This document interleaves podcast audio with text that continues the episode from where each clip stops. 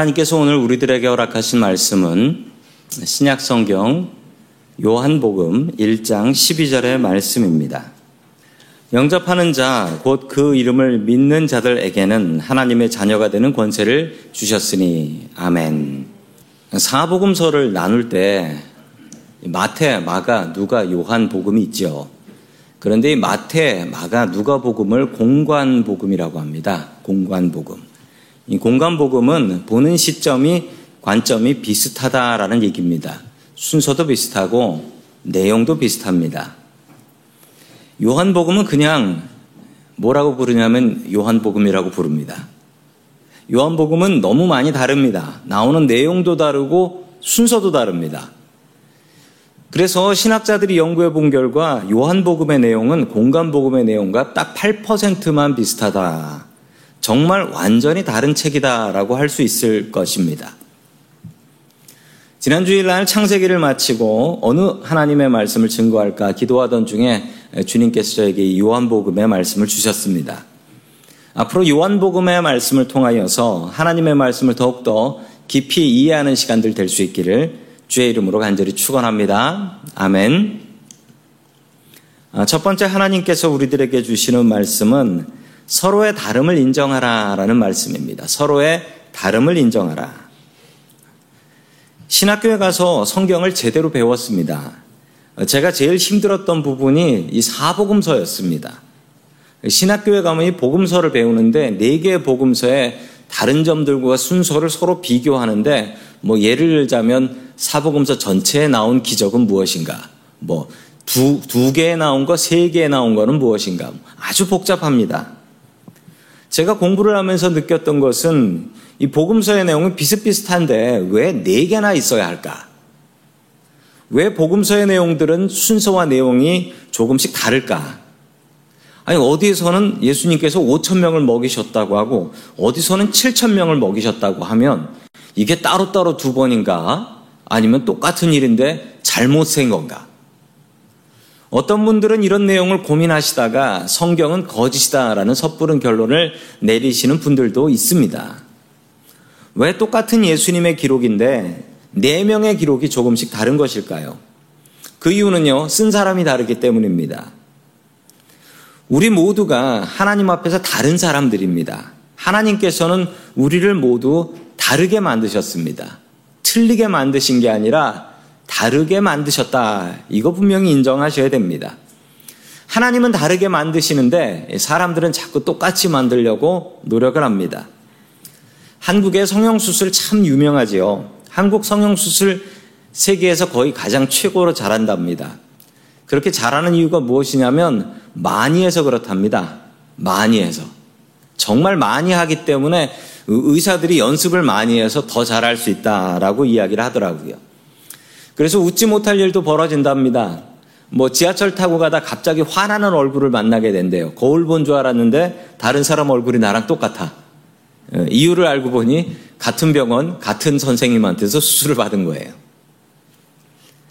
하나님께서는 우리를 모두 다르게 만드셨습니다. 우리 마스크를 쓰셨지만 옆 사람의 얼굴을 한번 바라보시기 바랍니다. 마스크를 썼어도 눈이 다르죠?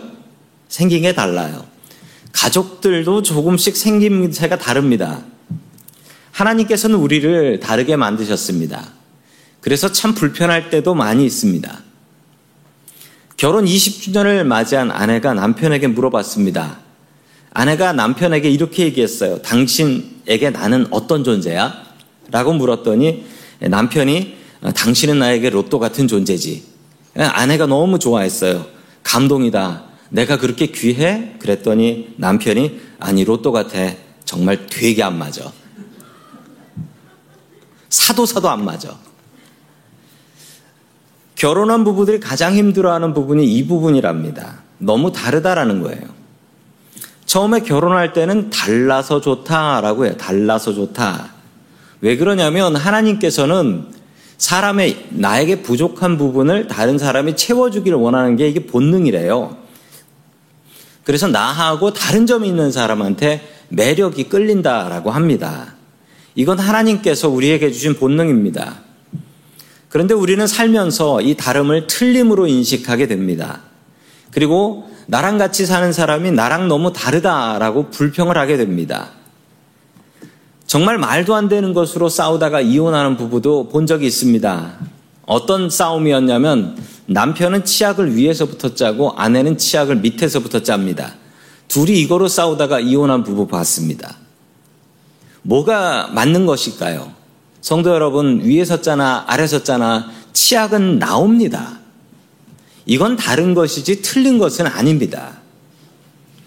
사복음서가 다른 이유가 무엇일까요? 그 이유는요, 첫 번째 이유는 쓴 사람이 다르기 때문에 그렇습니다. 이 사실을 잊지 마십시오. 사람이 다르기 때문에 보는 관점이 달라서 다른 글을 쓰게 된 것입니다. 그리고 그렇게 다른 이유는 그 사람을 다르게 만드신 하나님 때문이다. 이것을 아셔야 합니다. 또 두 번째 중요한 이유는 읽는 사람이 다르기 때문입니다. 어떻게 다르냐고요? 예를 한번 들어보자면 이 마태복음은 예수님의 제자였던 마태가 유대인들에게 복음을 전하기 위해서 기록한 책입니다. 그래서 마태복음에는 유대인들을 향한 말들이 많이 나옵니다. 우리 마태복음 1장 1절의 말씀 같이 봅니다. 시작. 아브라함과 다윗의 자손 예수 그리스도의 계보라. 아멘. 예수님의 조상이 누구로 나옵니까? 아브라함과 아브라함은 누굽니까? 아브라함은 유대인의 조상이죠. 유대인들에게 복음 전하기 위해서 아브라함을 제일 먼저 소개하고 있고 또 유대인들이 가장 아끼고 사랑하는 왕인 다윗 왕을 이야기하고 있는 것입니다. 유대인들에게 복음을 전하기 위해서 이 마태복음 1장 1절의 시작은 저렇게 시작됩니다. 반대로 누가복음은 이방인들에게 쓰는 복음입니다. 그러면 예수님을 어떻게 소개하고 있을까요? 누가복음 3장 38절입니다. 시작. 그 위는 에노스요, 그 위는 셋이요, 그 위는 아담이요, 그 위는 하나님이시라. 아멘. 예수님의 조상이 누구라고 나옵니까? 뒤만 보니까 이제 아담이 나오고요. 그 위는 하나님이다. 왜 이렇게 이야기하냐면 우리 모두는 하나님의 자녀지요. 이방인들에게 복음을 전하기 위해서 이방인들에게 뭐 아브라함 얘기하면 아이고 우리는 아니네 이럴 거 아닙니까? 그래서 이방인들에게 복음 전하기 위해서 조상은 아담과 하나님이시다라고 우리 모두의 조상을 이야기하고 있는 것입니다. 이것은 틀린 것이 아닙니다. 이것은 다른 것입니다. 쓴 사람이 다르고 읽는 사람이 다르기 때문입니다. 그래서 사복음서는 다릅니다. 하나님께서는 우리를 다르게 만드셨습니다. 틀리게 만드신 것이 아닙니다. 서로의 다름을 온전히 인정하며 사십시오. 다른 사람이 다름이 나를 불편하게 합니다. 그러나 그것은 틀린 것이 아닙니다. 다른 사람을 향해서 조금 더 넓은 마음을 품고 사십시오. 다 그럴 만한 이유가 있을 거야. 이 마음이 있으면 세상 어떤 사람이든지 이해해 줄 수 있습니다. 이 마음으로 서로를 불쌍히 여기십시오. 그러면 언젠가 나도 불쌍히 여김을 받을 수 있게 됩니다. 서로의 다름을 인정하며 살 수 있기를 주의 이름으로 간절히 축원합니다. 아멘. 두 번째 마지막으로 하나님께서 우리들에게 주시는 말씀은 자녀의 권세를 누리라라는 말씀입니다. 자녀의 권세를 누리라. 대한민국 초대 대통령은 이승만 대통령이었습니다. 이승만 대통령의 아들이 그 이강석이라는 양자가 있었습니다. 양자, 어덕트한 양자가 있었는데 아버지보다도 아들의 권력이 더 높았다라고 합니다. 이 이강석은요, 군대에서 당시 군대 헌병들을 한 줄로 세워놓고 따귀를 후려치기도 했다라고 하는 아주 망나니 같은 사람이었습니다. 한 번은 이런 일이 있었습니다. 뭐 이강석이라는 사람이 권력이 대단하다라고 하니까 강성병이라는 청년이 있었는데 화면에 보면 어, 닮지도 않았어요. 강성병이라는 청년이 있었는데 이 사람이 자기가 이승만 대통령 아들인 이강석이다라고 하고 사기를 치고 다녔습니다. 경주에 갔는데 경주 경찰서장이 뛰어나와 가지고 뇌물도 주고 지극히 잘 대접도 했다라고 합니다. 기, 재미가 있어서 이 강성병이라는 사람이 대구로 갔습니다. 그랬더니 어, 경북 도지사가 나왔대요. 도지사가. 도지사가 나와가지고 절을 하면서 돈을 주면서 너무 기분이 좋더랍니다. 그런데 문제가 생겼습니다. 경북 도지사의 아들이 저 이강석하고 학교 같이 다닌 친구예요. 그래가지고 자기 친구가 왔다고 하니까 와보니까 엉뚱한 사람이 있지 않습니까? 그래서 저 강성병이라는 사람이 감옥에 갔습니다. 그리고 당시 신문에 이렇게 났습니다. 귀하신 몸이 납시셨다. 귀하신 몸. 아버지보다 자식의 권세가 더 컸다라는 것입니다. 오늘 성경 말씀은 우리들에게 자녀의 권세를 말하고 있습니다. 우리가 하나님의 자녀가 되면 우리에게 권세가 생깁니다. 이 권세는 무엇일까요? 그리고 이 권세를 어떻게 이용할 수 있을까요? 오늘 그 말씀이 아까 읽었던 요한복음 1장 12절에 나옵니다. 우리 같이 읽습니다. 시작. 영접하는 자, 곧 그 이름을 믿는 자들에게는 하나님의 자녀가 되는 권세를 주셨으니, 아멘. 오늘 이 말씀 암기하십시오. 짧은 말씀입니다. 첫 번째 해야 되는 일은요, 하나님의 자녀가 되는 권세를 누리려면 영접하는 자가 된다라고 합니다. 영접하는 자. 우리가 영접한다라고 하죠. 손님을 받을 때 영접한다라고 하면 그 사람은 아주 귀한 사람인 겁니다. 영접이 무엇인가? 제가 영어를 찾아보니까 receive라고 나오네요. receive. 받는다. 그런데 이것을 제가 그 헬라어, 원어 성경인 헬라어를 살펴보니까 람바노라는 단어로 나와요. 람바노는요, 자신의 것을 만들기 위해서 꽉 붙잡는다라는 뜻이 있습니다. 영어로도 reception이라는 말이 있죠. reception. 이 말은 어떤 높은 사람, 귀한 사람을 환영하고 축하하기 위해서 베푸는 공식적인 모임이라고 합니다. 우리가 예수님을 영접한다라는 것은 무엇일까요? 예수님을 영접한다라는 것은요, 예수님을 나의 주인으로 삼기 위해서 꼭 붙잡는다. 잃어버리지 않기 위해서 꼭 붙잡는다라는 뜻을 가지고 있습니다. 뺏기지 않기 위해서 꼭 붙잡는다라는 것이죠. 제가 지난주에 아들 졸업식 때문에 뉴욕을 다녀왔습니다. 맨하탄에 갔는데 뭐 맨하탄에서는 차를 뭐 가지고 들어갈 수도 없기 때문에 렌트도 안 하고 그냥 버스하고 지하철을 탔는데 진짜 정말 오랜만에 버스하고 지하철을 탔습니다. 근데 아들이 이렇게 이야기하더라고요. 아빠 손잡이 꽉 붙잡으라고. 어, 뉴욕 지하철은 처음 타봤는데 정말 많이 흔들리더라고요. 정말 많이 흔들려서 뭐 손잡이를 안 붙잡으면 바로 넘어지겠더라고요. 우리가 무엇을 잡는가가 참 중요합니다. 잡는데도 뭔가를 잘 잡아야 돼요. 제가 들고 있는 우산을 붙잡고 있다라고 생각해 보시죠. 흔들리는 지하철에서 제가 우산을 붙잡고 있으면 든든히 서 있을 수 있겠습니까? 아마 저는 더 많이 흔들렸을 것입니다. 흔들리는 우산을 붙잡고 제가 바로 설 수는 없어요. 버스에 달려있는 든든한 기둥, 그걸 붙잡고 있어야 넘어지지 않습니다. 이 기둥을 붙잡고 있으면 안 흔들리나요? 아니요. 흔들립니다. 똑같이 흔들려요. 그런데 넘어지지는 않습니다. 예수님을 영접한 사람의 특징이 여기 있습니다. 우리가 예수님을 영접하고 살아도 우리의 인생은 끊임없이 흔들린다라는 사실입니다. 계속 우리를 흔드는 일들은 생겨납니다. 세상이 우리의 마음을 한없이 흔들어 놓습니다. 예수 믿는 사람도 영접한 사람도 흔들립니다. 그러나 넘어지지는 않습니다. 예수님을 뺏기지 않으려고 굳게 붙잡고 있기 때문입니다. 그 손을 놓는 순간 우리는 넘어지게 됩니다. 영접한다 저 단어인 람바노를 잘 기억하십시오. 예수님을 뺏기지 않기 위해 꼭 붙잡고 살아야 됩니다. 이 영접한 사람에게는 하나님의 자녀가 되는 권세를 누릴 수 있습니다. 힘들고 어려운 세상 속에서 주님의 손을 더욱더 꼭 붙잡고 살아갈 수 있는 저와 성도 여러분들 될 수 있기를 주의 이름으로 간절히 축원합니다. 아멘. 다시 한번 우리 요한복음 1장 12절의 말씀을 봅니다. 시작. 영접하는 자, 곧 그 이름을 믿는 자들에게는 하나님의 자녀가 되는 권세를 주셨으니, 아멘. 자, 두 번째 하나님의 자녀가 되기 위해서 해야 되는 것은 예수님의 이름을 믿어야 한다라는 것입니다. 아니, 그러면 예수님을 믿는 것과 예수님의 이름을 믿는 것은 무엇이 다를까요?